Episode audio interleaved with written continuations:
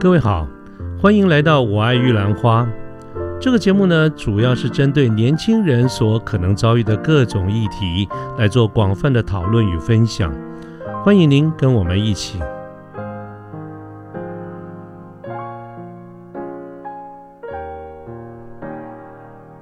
啊，刚才有提到这一点哈，就是说，其实从历史啦，从这个呃宗教的这个角度来看。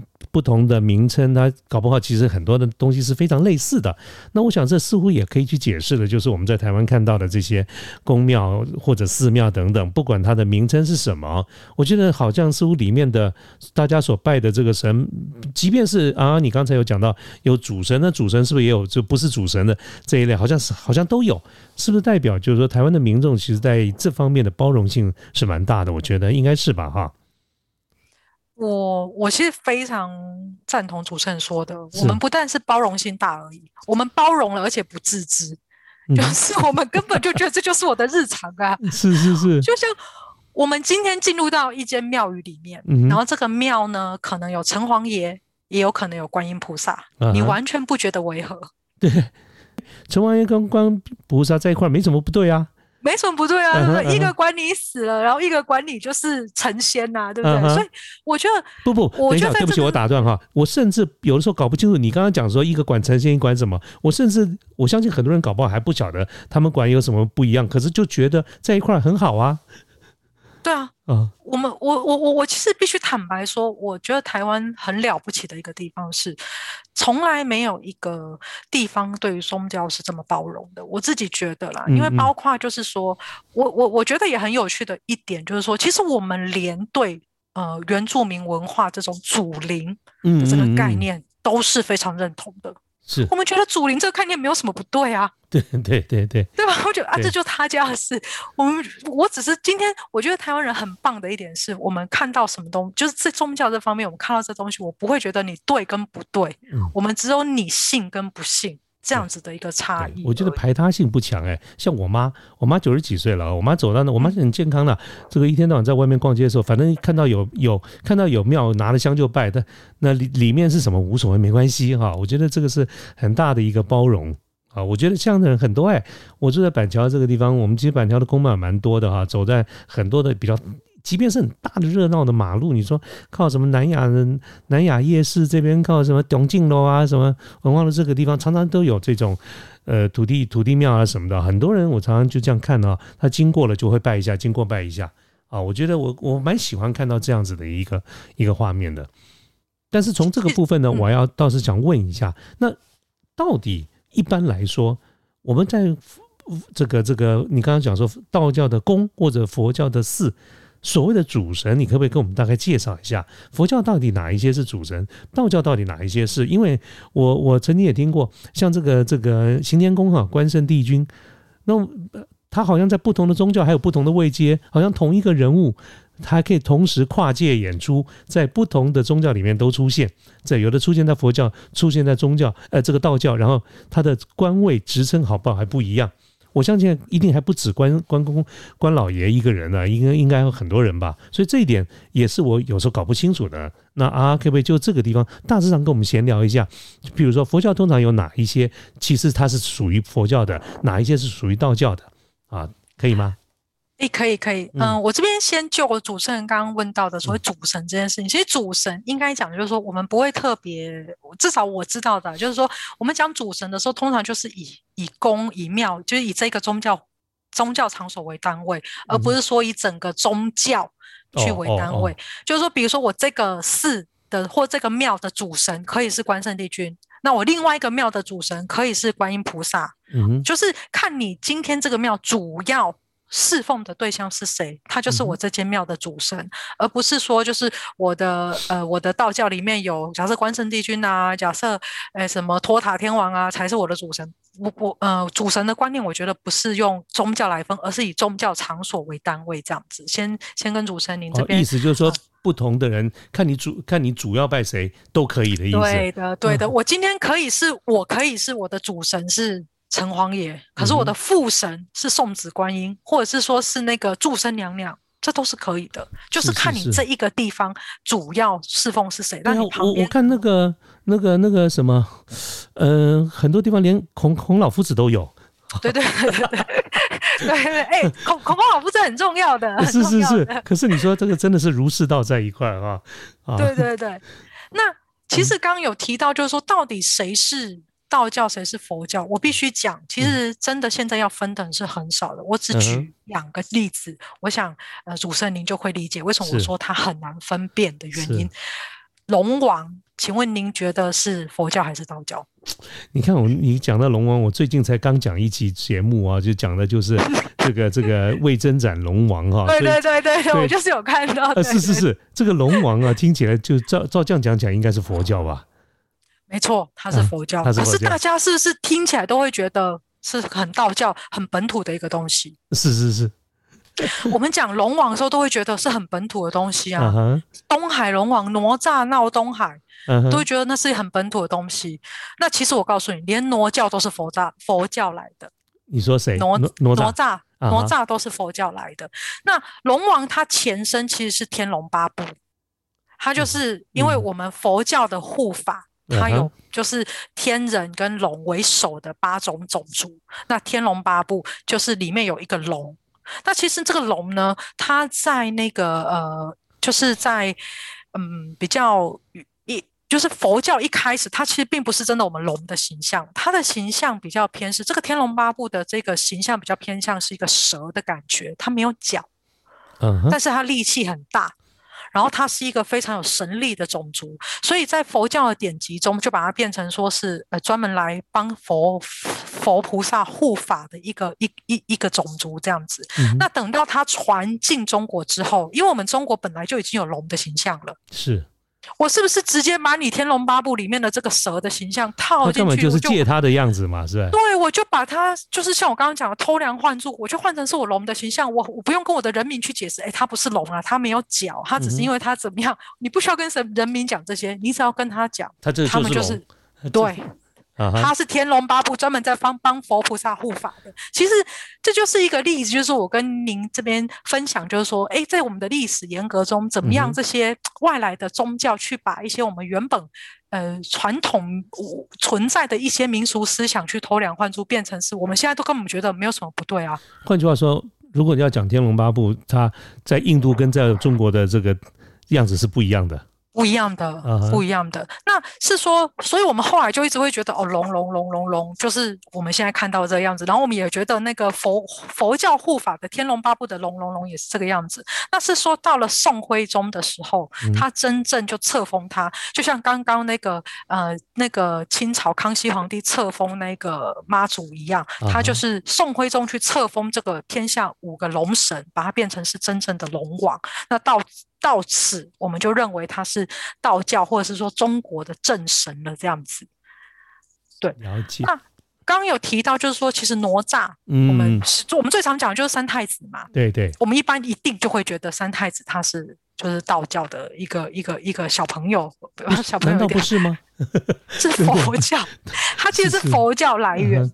它的名字那个时候是从梵语音译过来的，叫嗯做哪哪吒俱伐罗。所以因为那个很很复杂，所以后来就是有一些话本，我们不是就讲天桥底下说书人嘛，嗯嗯他就会讲了很多东西，就把这些呃我中国的宗教啦、外国的宗教啊，那时候传进来的什么东西啊，嗯全部混在一起。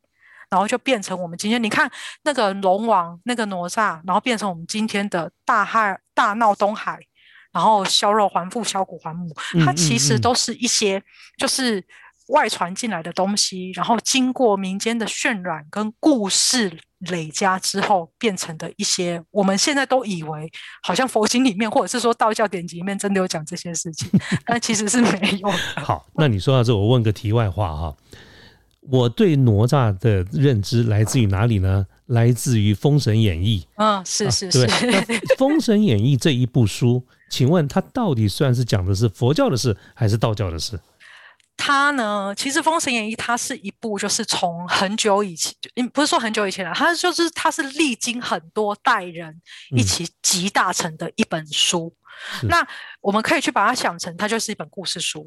然后他这本故事书是经过好几个朝代里的不同的好多个人一起书写的，所以呢，它里面的故事又有佛教又有道教，最直接的就是我们讲的哪吒。嗯。其实木吒，木吒他其就是哪吒家有三个兄弟嘛。他是对对对还是大哥？木吒好像是二二哥二哥二哥。他大哥好像是金金吒金吒啊金吒，对。对，其实这三个木吒跟哪吒都是佛教的，可是他们却拜那个什么，诶，他们的那混元道人还是谁？嗯哼是还是是元始天尊？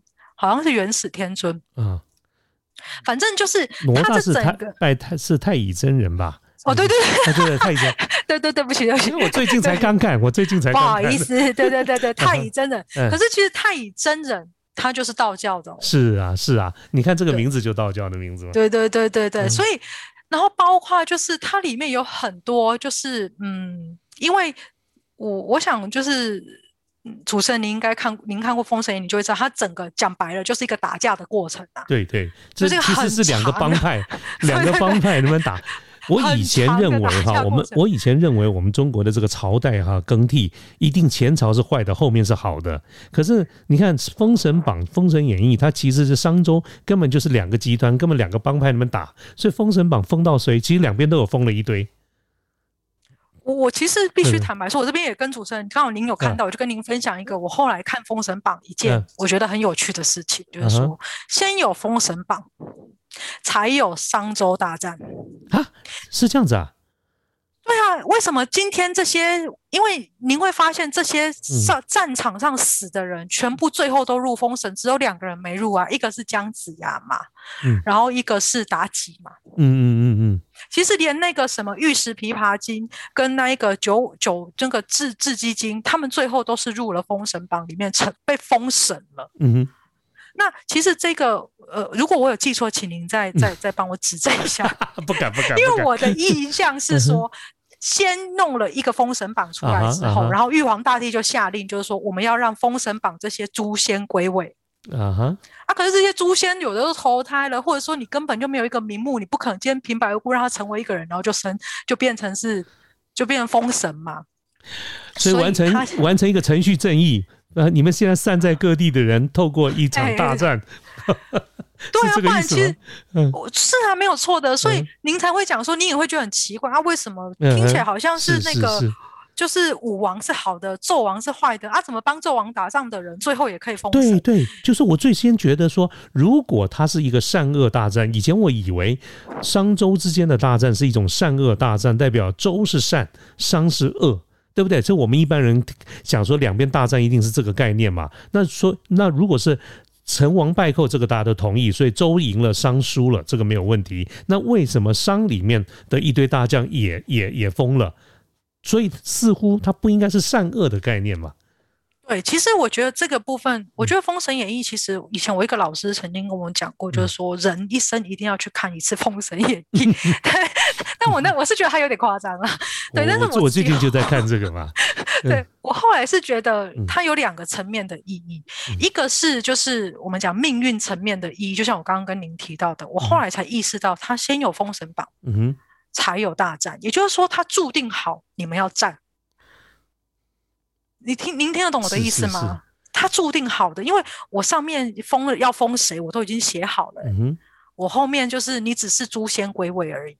那不就跟我们写一份计划，先写答案，再凑过程一样？对对对对对对对对对，所以所以其实所以其实就是，甚至就是在那个封神榜的过程中，哎，有时候会发现，就是说，哎，玉皇大帝或哪一个那个仙人发现，哎，不行哦，你们好像快要走偏剧本了。嗯，其实这个地方应该可能是黄飞虎要输什么什么的，嗯可是你们却好像怎么样，他就会马上又派一个人下来，就是他就是一定要让你们照着剧本走。所以我觉得这是我对他第一个理那个命运层面的一个理解，就是说，其嗯实这也让我去反思命运的一件事情，就是说，其实是不是有时候其实他真的是有一些剧本的，只是啊我们有一些细节，嗯哼。这是我们自己可以发挥的部分。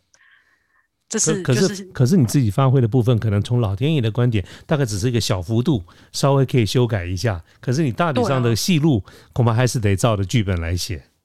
这就是《封神演义》体现出来给我感觉到的其中呢，我刚刚讲命运的部分。那第二个部分，我们就用历史严格的部分来说，因为我刚刚其实有谈到，就是说他历经了很多朝代的写。那其实很多朝代，这些人有的写的人，他可能根本不觉得，因为虽然我们现在啦觉得就是商纣王很残暴无虐，但是去翻阅一些史实的话，其实会发现他还是一个人才，而且他也没有，他真的没有那么暴虐。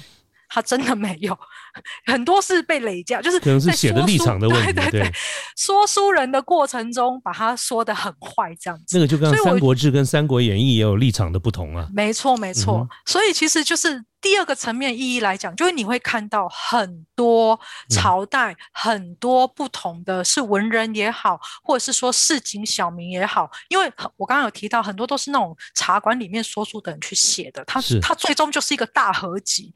就是如果认真去看，有时候还会看到它里面就是前后有有有有矛盾的地方，这样子。真的真的真的 对。所以其实就是穿帮镜头，相当于 就你会觉得，哎，这不是前面才跟谁怎么样吗？怎么现在又又在这里跟谁怎么样？或者是哎，不对啊，照年纪他应该已经很老啦。没错，没错。但但是因为我我觉得那个部分，我后来就理解，它就是一个很长的打架的过程，所以我就是。只是说，所以对你刚才接不起来的哈，我们从这种决策理论上有一个说法，它一个叫局部最佳化，一个叫全面最佳化。我们只是看某一个地方把它写的凑一凑，那个叫局部最佳化，对不对？整体翻起来就觉得有些地方穿帮了。对，其实这就像主持人您刚刚说的，嗯，《封神演义》就是一个局部最佳化的最好例子。它每一个那个朝代都会有一些人把它完善，然后他会把。我这个朝代，假设我明朝，我好崇拜。我假设我好崇拜关圣君、关圣帝君。我就其实那个五虎将里面有一个形象，就是关圣帝君的一个形象。哦，这样子是有的，有有呃，里面好像不知道谁是脸是红的，还是还是那个，其实可以下去看一下，因为我现在也有一点不太记得那个细节，所以。如果仔细去看，在很多东西里面，它是可以看到，就是说我们一些民族英雄的反，就是那个形形象的反射，是在那些人物角色里面的。所以，他我觉得《封神演义》它一个第二的一个意涵，就是说它是一个历史的大臣。在这个历史的过程中，有的人喜欢他，有的人喜欢他，有的人喜觉得他怎么样，有的人觉得那怎么样，他们都会被融合在这一整部书里面，这样子。是。所以，我为什么刚刚会提到《封神演义》，就是因为我觉得看了，我其实年轻的时候看，小时候看过，年轻的时候看过。我最近呢又把它拿出来翻，我觉得体会会不一样的是，因为我比较没有再觉得说它是一个善恶的大战，就是我刚才跟你提到的嘛，哈。这样。其实我必须讲，就是说，我也我我我记得我那时候刚看的时候是大概高中的时候，我就会觉得两帮人打架需要打这么久吗？我那时候真的第一个，因为我那时就我觉得那是一个赌一口气，就会觉得老师说哈，就是人一生一定要看一次《封神演义》，而我都已经看了初一，要把十五也看完这样。那我就觉得一往下看，你们一直在打架，是要打这么久这样子吗？只是说后来再翻再去回想，就会有这些感觉啦。对，而且而且啊，你刚才在描述《封神演义》的这个过程当中，你知道我一边听一直一边联想到什么？联想到那个。天文啊，有很多的星座的故事，它其实也是跟着希腊神话来的。你看看谁又谁，谁跟谁打了以后谁死了，然后就就被天神宙斯把它放到天上去了啊。包括你说蝎那个什么毒蝎座、蝎子座啦等等这一些，那不管是在那个故事里面跟谁打斗哈，赢的输的，他们都拉到天上去当当成一个星座。你看这整个的描述的过程中，不是都很像？我觉得这个东西就很有趣。其实我一直想要问别人，然后但是或者是我想要找答案：为什么全世界所有的民俗文化或文史文文物里面，嗯，或者是记录书里面都会提到龙呢？可是。可是龙在东西方的这个这个定位就完全就不一样了。对对对，但是为什么这么不约而同，大家都会去提到龙这个生物呢？可能可能搞不好上古时代真的有类似的东西，让人觉得恐惧，所以说不定它灭绝了嘛。然后再来，我也会去想另外一个问题。其实我想，我不知道，就是主持人您知不知道？你知道那个基督教跟回教是非常像的。是。其那这里面牵涉到，就是我其实将来要做一集节目哈，就是耶路撒冷为什么那么多事情？因为它是三个将宗教的共同的地点，所以甚至有人说根本是同一个神，是三个面相。我有，我甚至是是有听说过，他们会觉得这这这不是我的立场，我就是跟大家分享。他们说，其实耶稣基督就是当初佛陀转世到西方，这个还是我讲，我我不对这个理论抱持什么 yes or no，我只是提出人家这么说。是，那。其实我觉得接触这些东西久了，会有一些反思啊，就会你会发现，其实大家根本就是我们很奇怪，人类都在做同中求异的这件事情，而且异中要 异中求同，同中要存异了，对不对？就对啊，对啊。哎，不过啊，刚刚漏了一个问题啊，其实是刚刚想到的。另外再问一下，有些庙，我们常常听人家讲的是阴庙，到底什么叫做阴庙？其实我必须讲，阴庙这个东西，它是说法有很多，然后它，嗯，它其实是一个没有被正式去探讨，都很多都只是纯流于官呃民间口耳相传的一个，它没有被正式定义啊。讲白了就是这样。那如果问我什么叫做，我们就讲正正庙，或者说阴庙，或者是有的人讲阳庙，或者叫阴庙这样子，我会觉得所谓的。呃，正庙就是说这些神明它是有，他是经历过一个正统的，不管是我们刚刚讲玉皇大帝有册封他，他是真真正正有神格的一个神明，或者是说他是一个真真正正从以前到现在都受人香火修行上来的一个神明，那我会觉得这个东西，呃，这样子的一个信仰对我来说就是一件。呃，正正庙或阳庙的一个信仰。那阴庙呢？一般我觉得比较常听到，就是有有一些就是像什么五谷诸魂，不是会把它弄成是万应宫，嗯哼，或者是说什么大众爷，对，哦，这些他们可能就会觉得比较像阴庙。那有另外一些人的说法，就是说有的人他会是可能从东南亚去请一些呃，在这个地方没有真正落脚的一些信仰，是，但是他本身是有灵力，或者是说有。会让人家有感应的一些存在，那也是被供奉起来。那这样子的庙，可能也是称之为阴庙。我会提这个问题哈，主要是因为有的时候就会听到，比如说比较几个有名的哈，你说在北海核能电厂那附近有十八王公庙，那他的一般讲到的故事，也就是其实是十七个人带一只狗漂洋过海淹死了，然后就变成神了。有时候不太明白为什么一个漂洋过海淹死了的人，他就会变成。神了，这是第一个。第二个就是像这个呃，在淡水对面那个巴黎啊，就有廖天丁庙。那廖天丁庙以前人家也讲的是阴神阴庙。那譬如说我以前在搬来板桥之前，我住在木栅。那木栅其实靠深坑那边很近。那深坑的山里面也会有什么五姑娘庙啦等等，类似这种。那那。像这一些，他通常都会听到特定的一些呃这个事情，比如说你要求财啦什么的，你就要去去这个地方，而且。我之所以会听到阴庙的原因，就是人家讲说，哎呀，你去拜阴庙哦，你一定要还愿哦，一定要还愿哦。哦，就是常常听到的感觉，就觉得好像正庙或者正神好像都不太灵，阴庙都比较灵啊。所以呢，要去还愿，不然你会倒霉哦。是不是？我们常常听到的阴庙意思，好像感觉都比较灵，好像那种正神啊，好像都不太灵啊。这这种是这种感觉，你知道吗？那请问，到底有没有这种说法？我很坦白说啦，作为一个跟神明这么熟的一个人，我会觉得正神有正神的不可为哦。因为我刚刚已经提到，其实我们刚刚讲这些正神，就是第一个他受玉皇大帝册封嘛，其实讲白，他就是有官职在身的一个人。他他他本身是公家的系统就对了，对，吃公家饭或者是你要受公家稽核的，嗯哼，哦，所以我觉得这是第一个。那第二个部分就是说，有的时候这个神明他修行一直以来的法门就不是。不是走一些，我们不要说偏门左道，他可能是有有一些比较取巧的方式。或许这个神明他一直以来修行法门就不是走这种取巧的方式。其实取巧我们不会，其实取巧有时候没有对跟错。我我认我觉得取巧是没有对跟错的，是是，只是端看你怎么看它。那我必须讲一件事情，就是说，我现在在这边给主持人您一个观念，就是说，今天你只要出去许任何愿望，甚至你在路上自己随口讲，你都要很注意你讲出来的这些话。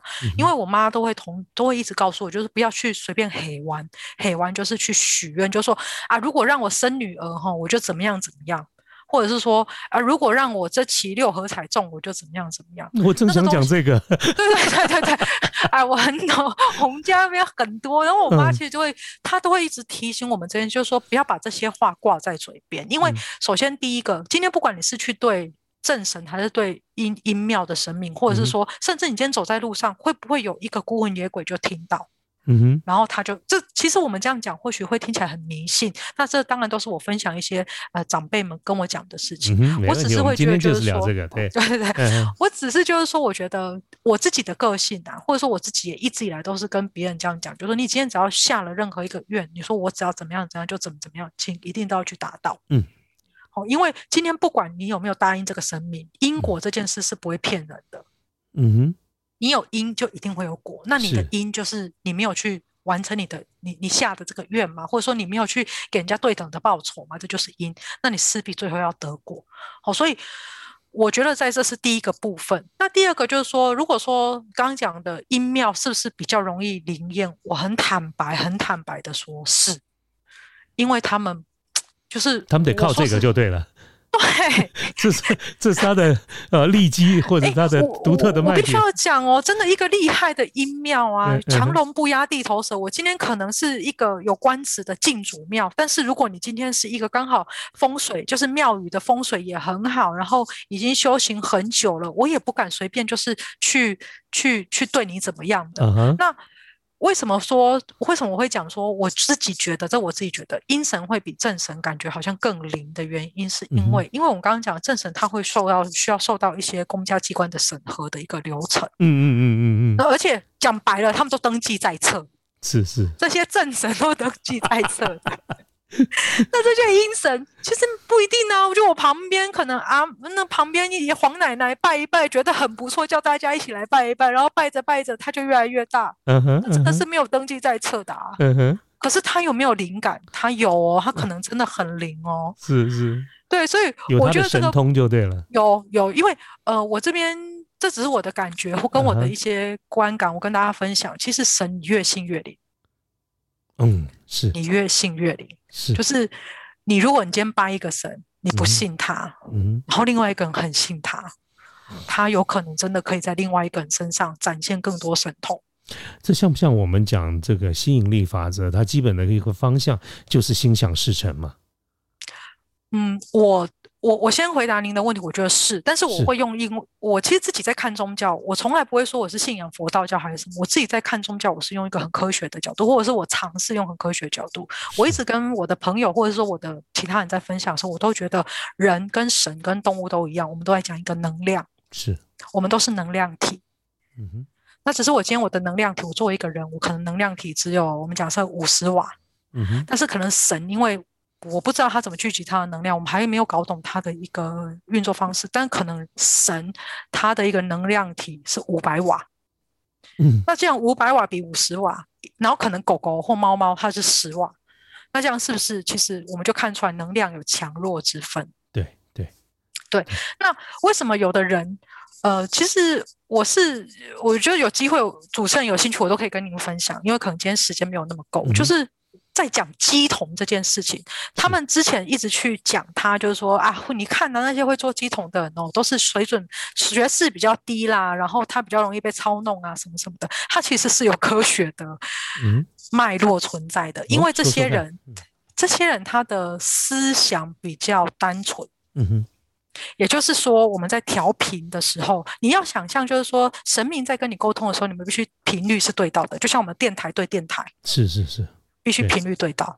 那你今天如果假设是呃，我们就讲说呃，主持人您好了，您很一开始你就会先去想哦，我要跟他讲什么，然后他讲了什么时候，我要问他什么，然后他讲了什么时候，我要怎么我要怎么反驳他，我要问看他讲这么复杂的一个思路，本身就不利于神明跟你调频啊。理解我的意思吗？是是是。可是对于这些人来，越单纯越好。他没有想那么多，他只是觉得，哎，神明要用我，哎，嗯哼，他们会这样子觉得神明会用我。那因为其实我自己家里面，呃，前面也是没有跟大家提到，但其实我自己家里面是出了好几位鸡桶，所以我都会问他们，就是说，哎，那你们感觉是什么？我必须讲，就是这些鸡桶，它在被降价的时候，它是它它是保有它作为人的思维的，他知道他自己在干嘛。哦，他们知道是？他们知道。嗯。那我也会问他，我说：“那你怎么？”他说：“你就是不知道为什么，你知道下一步要走到哪里去，你不知道为什么，你下一步要做什么。”那他也会说，就是对方有时候会在他耳边跟他讲话，嗯，有时候是真的声音，你就听得到，就像我这样跟您讲话一样，你会听得到。有时候是在脑海里会让你以为你听到，但是其实你就是有一个画面感，或者说有一个文字感在你的脑海里。所以我觉得这东西，我我都很尝试，希望用科学角度去思考这些事情。所以我后来也会去看一些什么量子生物学那些东西。就是我发现，就是太难了吧？你 有一坊间有一些书会把它写的很简单的，就就多多少看一下这样，我就会觉得，就是说，其实如果我们把这些东西都用能量波来想的话，它可能是可以找到一个。科学跟宗教是可以找到一个交集点的，我觉得。呃，因为录制时间的关系呢，我们节目是分段的播出的，所以欢迎各位继续收听我们后面的各期节目。